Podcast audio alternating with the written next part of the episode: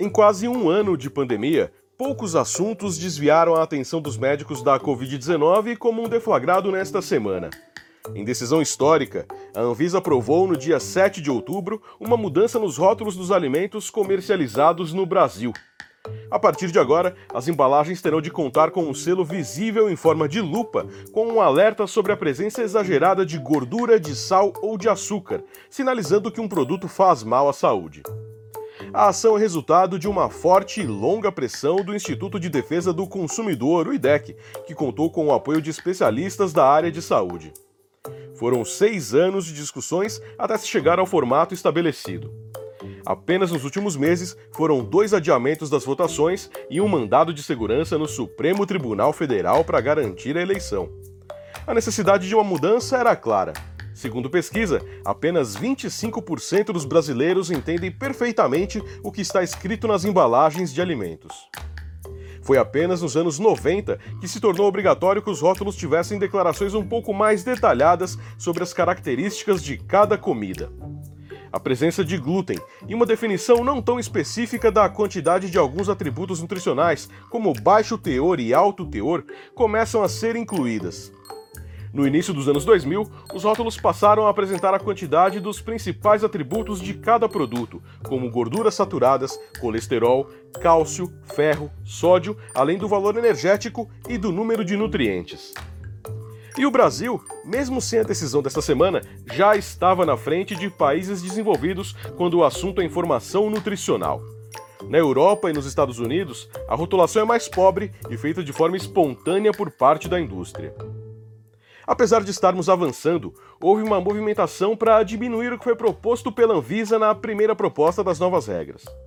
Na mudança desta quarta, o que foi estabelecido como excesso está 50% acima do projeto original da agência, e isso poderá livrar alimentos com altos teores de certas substâncias da rotulação de alerta.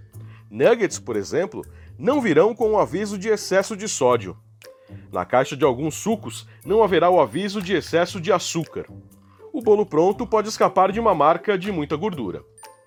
Mas afinal, o que é, para além da rotulação, comer de forma saudável nos dias de hoje? Estudos dos últimos anos têm conseguido consolidar algumas certezas nessa área tão complexa e cheia de vai e vem. O primeiro ponto é que não se deve condenar um alimento em si. O problema está geralmente na forma de prepará-lo. Nem todo hambúrguer ou batata frita faz mal e é excessivamente gorduroso depende de como é feito. Os ultraprocessados, por exemplo, deveriam ser vetados do cardápio.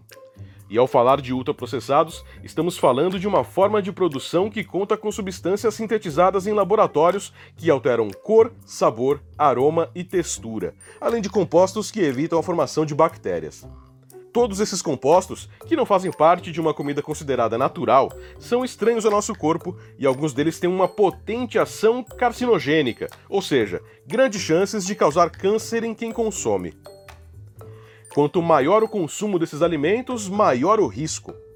Um dos estudos mais completos, conduzido recentemente pela Universidade de Navarra, na Espanha, mostrou que pessoas que ingerem mais de 4 porções por dia de ultraprocessados têm 62% a mais de chances de morrer de câncer se comparadas a quem come menos de 2 porções por dia. Em 2015, a OMS colocou esse tipo de comida na mesma categoria do cigarro em relação aos efeitos cancerígenos parte da indústria vem entrando no mercado da alimentação saudável de cabeça, lançando novos produtos com menos açúcar, sódio e gordura. Pesquisa recente da Deloitte, empresa especializada em consultorias e auditorias, mostrou que 9 em cada 10 companhias de alimentação introduziram em 2017 um produto formulado ou reformulado para ser mais saudável. Em breve devemos ter ainda mais mudanças na nossa mesa. Mais pessoas devem ser introduzidas ao conceito de comida inteligente carnes criadas em impressoras 3D e produtos à base de plantas feitos para imitar a textura e o sabor da proteína animal. Segundo pesquisa do Instituto Ipsos, dedicada a pesquisas de mercado, 47% dos brasileiros estão dispostos a aderir a esse tipo de alimento. A forma como nos alimentamos está em mudança. Assim como os demais setores da vida humana, a tecnologia e a ciência tentam proporcionar uma melhor qualidade de vida pela alimentação. E toda e qualquer opção à mesa que promova a saúde será sempre bem-vinda.